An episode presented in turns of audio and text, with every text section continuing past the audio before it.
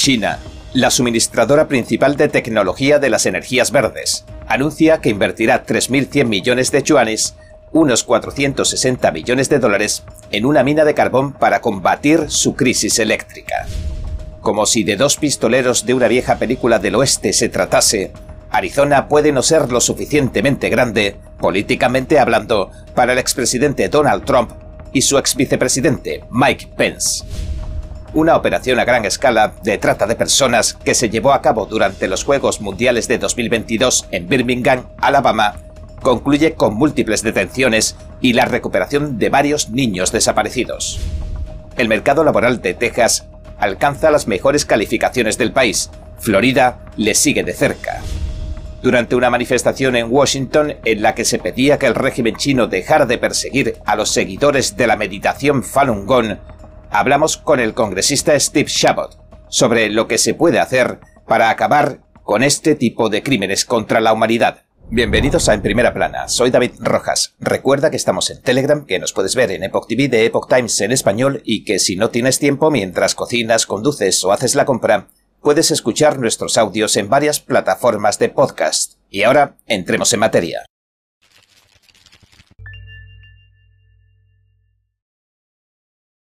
China ha anunciado que invertirá 3.100 millones de yuanes, unos 460 millones de dólares, en una mina de carbón para combatir su crisis eléctrica.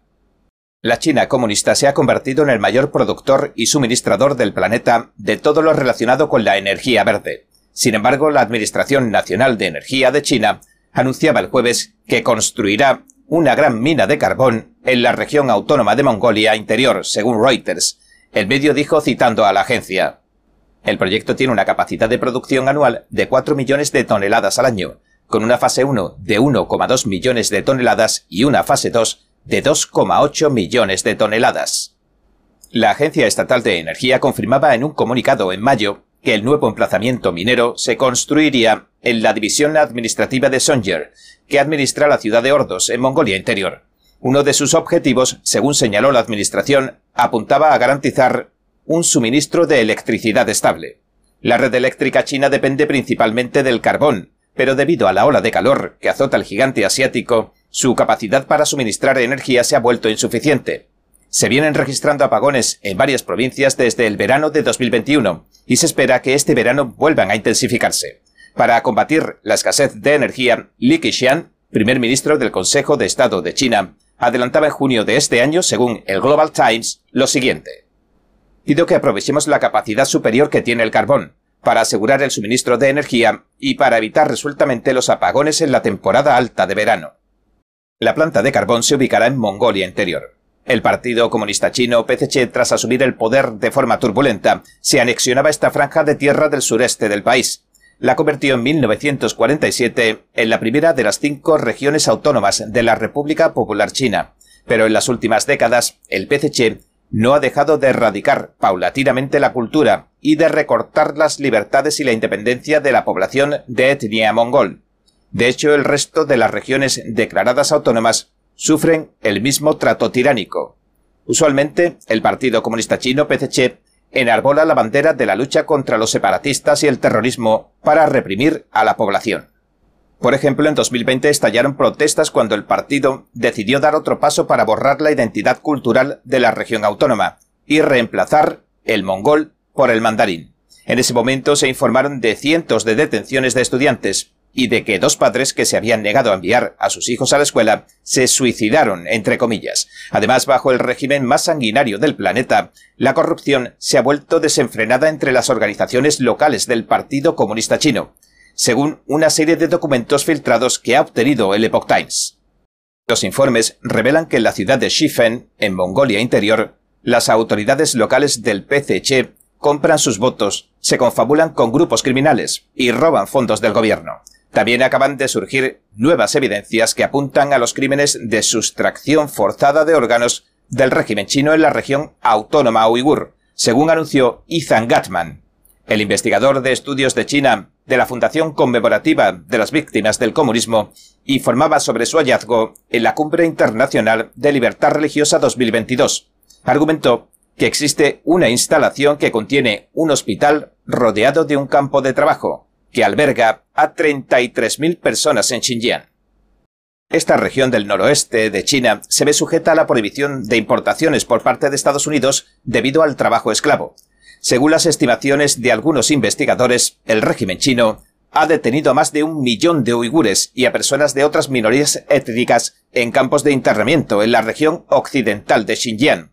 Allí los funcionarios del Partido Comunista Chino los someten a torturas, violaciones, trabajos forzados y adoctrinamiento político el gobierno de Estados Unidos y otras democracias occidentales han calificado las acciones de Beijing como un genocidio.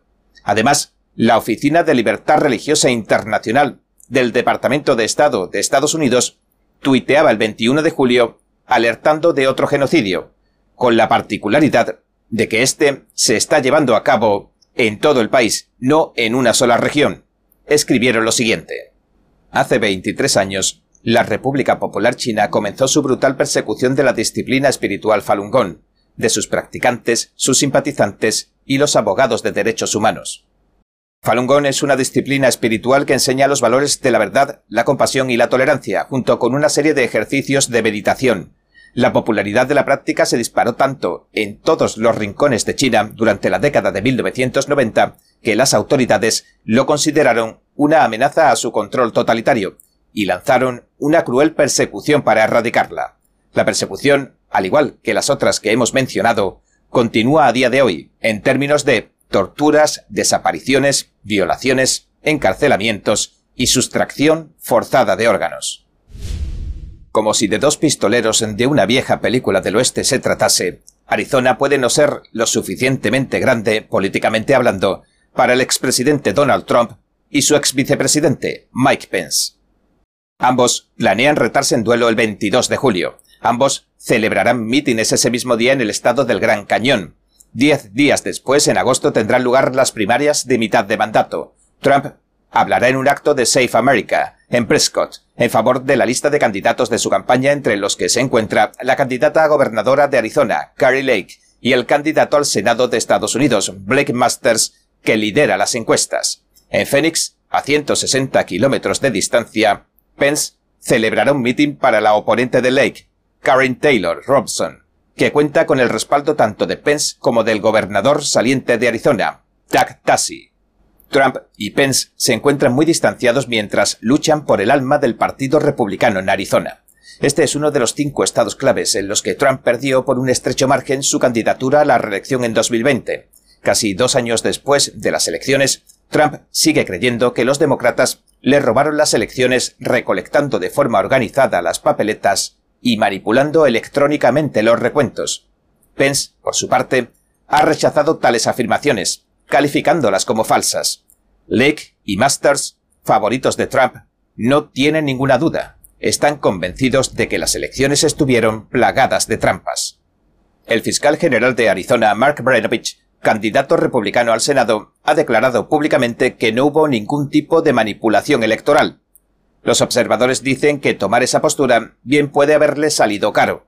Trump respaldó en su lugar al propietario de una empresa de software, Blake Masters. Trump dijo que Brenovich ni investigó ni persiguió el crimen masivo en las elecciones de 2020.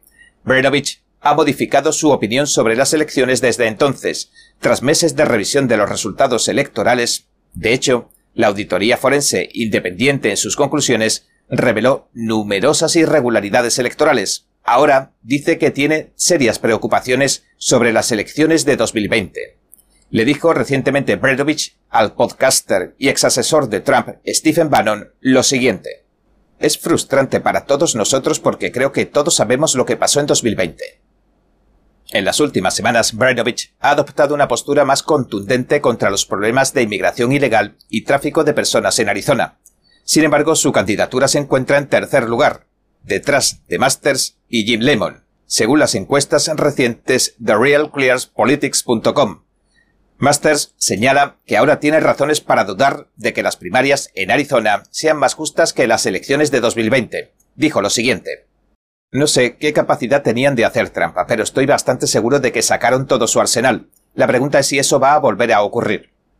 Aunque Masters lidera el grupo de candidatos en las encuestas, el empresario de Arizona, Jill Lemon, es el claro ganador en lo que respecta a la financiación de las campañas. Hasta ahora ha recaudado 15 billones de dólares frente a los 4.600.000 de Masters.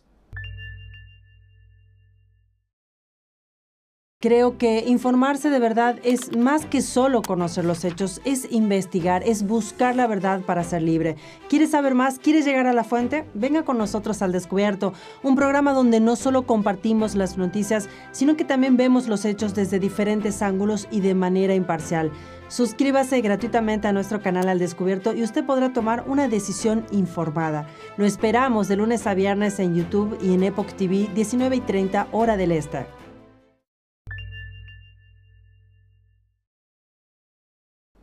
una operación a gran escala de trata de personas que se llevó a cabo durante los Juegos Mundiales de 2022 en Birmingham, Alabama, concluyó con múltiples detenciones y la recuperación de varios niños desaparecidos el 17 de julio.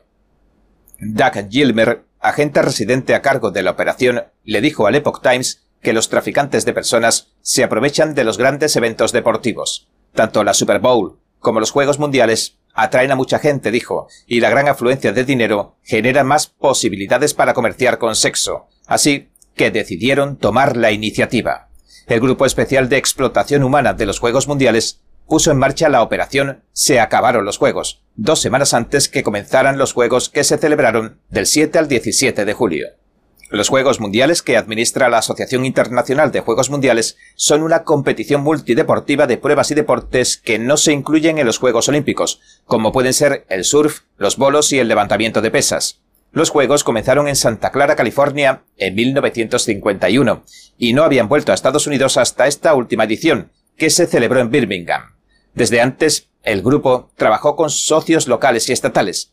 Hicieron pública mucha información sobre el tráfico de personas en todos los centros de bienvenida, áreas de descanso y aeropuertos del Estado. También formaron a los agentes de la ley, los trabajadores de la salud y a unos 3.500 miembros del personal del evento. Gilmer le dijo al Epoch Times lo siguiente. El personal de más de 80 hoteles del área metropolitana de Birmingham recibió formación sobre lo que debía buscar en cuanto a posibles casos de trata de personas que pudieran tener lugar en sus hoteles mediante operaciones encubiertas, identificaron a los traficantes y a sus redes que operan en todo el país, desde Los Ángeles hasta Atlanta, las cuales facilitaban el comercio sexual. Se produjeron decenas de detenciones por drogas y tráfico de personas.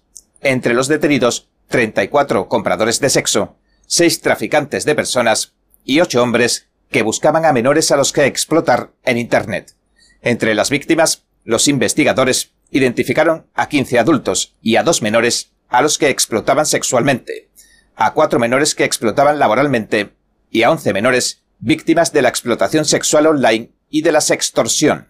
La sextorsión se lleva a cabo mediante la amenaza de compartir las imágenes o los vídeos privados de carácter sexual de la víctima, o bajo la amenaza de hacerle algún tipo de daño a sus familiares y amigos, además de realizar varias detenciones por tráfico de drogas, e incautaciones de armas de fuego y productos falsificados, los agentes federales identificaron a siete menores desaparecidos y en peligro, que habían sido denunciados al Centro Nacional para Menores Desaparecidos y Explotados. A las víctimas menores de edad que recobraron se les prestaron los servicios adecuados. Gilmer dijo que probablemente habría habido más detenciones si no hubiera sido por la campaña de divulgación pública previa, una estrategia que la agencia empleó para disuadir las operaciones de trata. Y añadió lo siguiente. Si solo hubiéramos recuperado a un niño desaparecido durante toda esta operación ya habría sido un éxito, pero recuperamos a siete niños desaparecidos, así que diría que fue un tremendo éxito.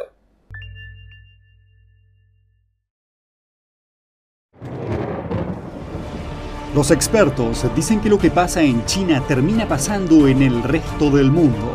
Pero ¿qué pasa en China realmente? Pocos se animan a contarlo. Censura y ocultamiento, persecución de creencias, vigilancia extrema y crédito social. Mírelo antes en China en Foco y entérese de primera mano de noticias que le gustaría saber antes que nadie.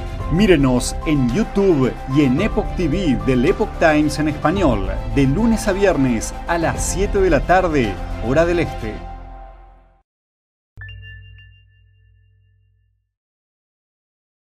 El mercado laboral de Texas ha alcanzado el mejor rendimiento de todo el país, según un informe de la plataforma de análisis del mercado laboral Labor UQ. La tasa total anual de renuncias voluntarias en Texas en la actualidad se sitúa en el 36,2%, es superior al nivel nacional del 33,8%, según los datos más recientes de Labor UQ.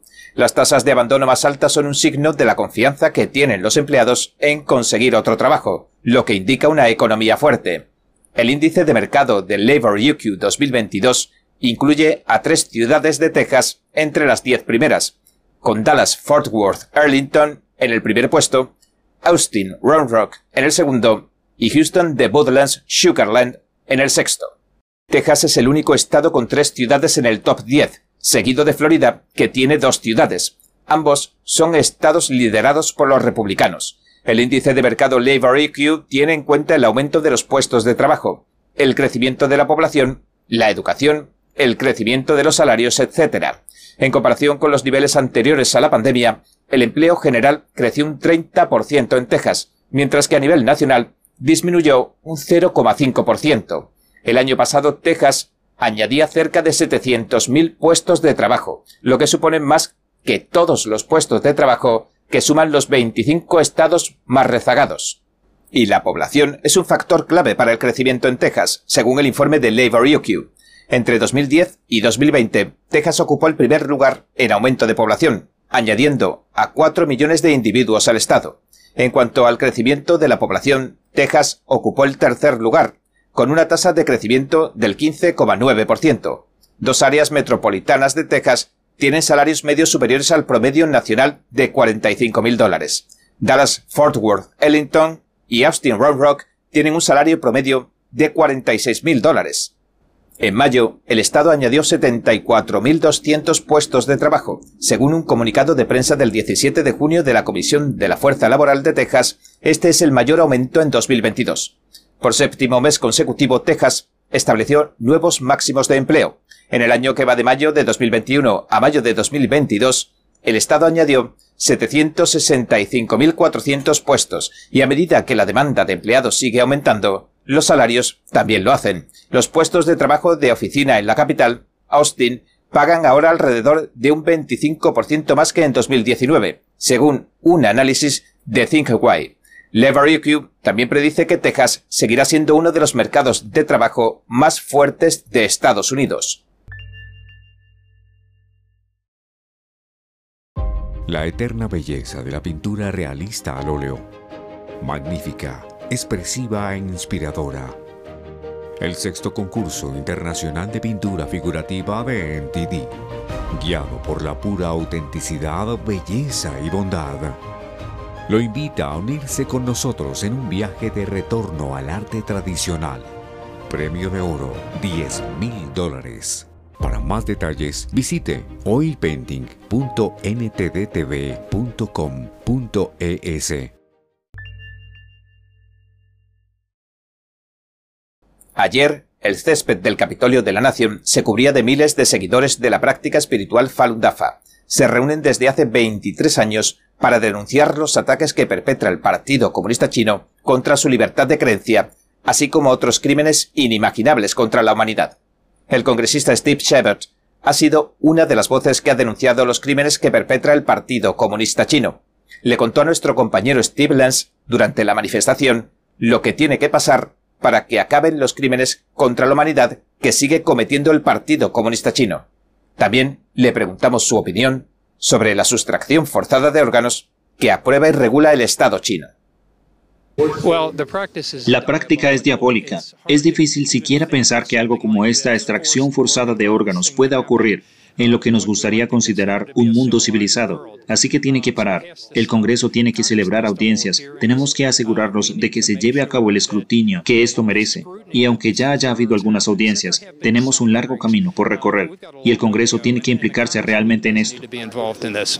Le recordamos que en ese sentido uno de sus colegas, el congresista Scott Perry, ha presentado la ley de protección a Falun Gong, que haría que los funcionarios del Partido Comunista Chino tengan que rendir cuentas si se les relaciona de alguna manera con la extracción forzada de órganos. Y le preguntamos, ¿le gustaría ver un proyecto de ley similar en el Senado? Por supuesto, y me gustaría ver a todo el mundo copatrocinando estos porque deberían aprobarse. Debería ser algo obvio, en realidad, que tanto la Cámara como el Senado se aprobara una legislación como esa, de manera bipartidista. Creo que ambos partidos deberían apoyarla. Le preguntamos al congresista, ¿cómo cree que la historia recordará y evaluará todo el comercio que se ha hecho con China, como puede ser los negocios que ha hecho la NBA, Hollywood o Wall Street? a la luz de todos estos crímenes de los que estamos hablando hoy? Bueno, creo que hay que tener en cuenta los derechos humanos y la dignidad humana de toda la humanidad. Y, claro, las empresas quieren ganar dinero, pero también hay que ver lo que realmente ocurre en ese país porque los países tienen que rendir cuentas y la República Popular China es uno de los que debe rendir muchas cuentas.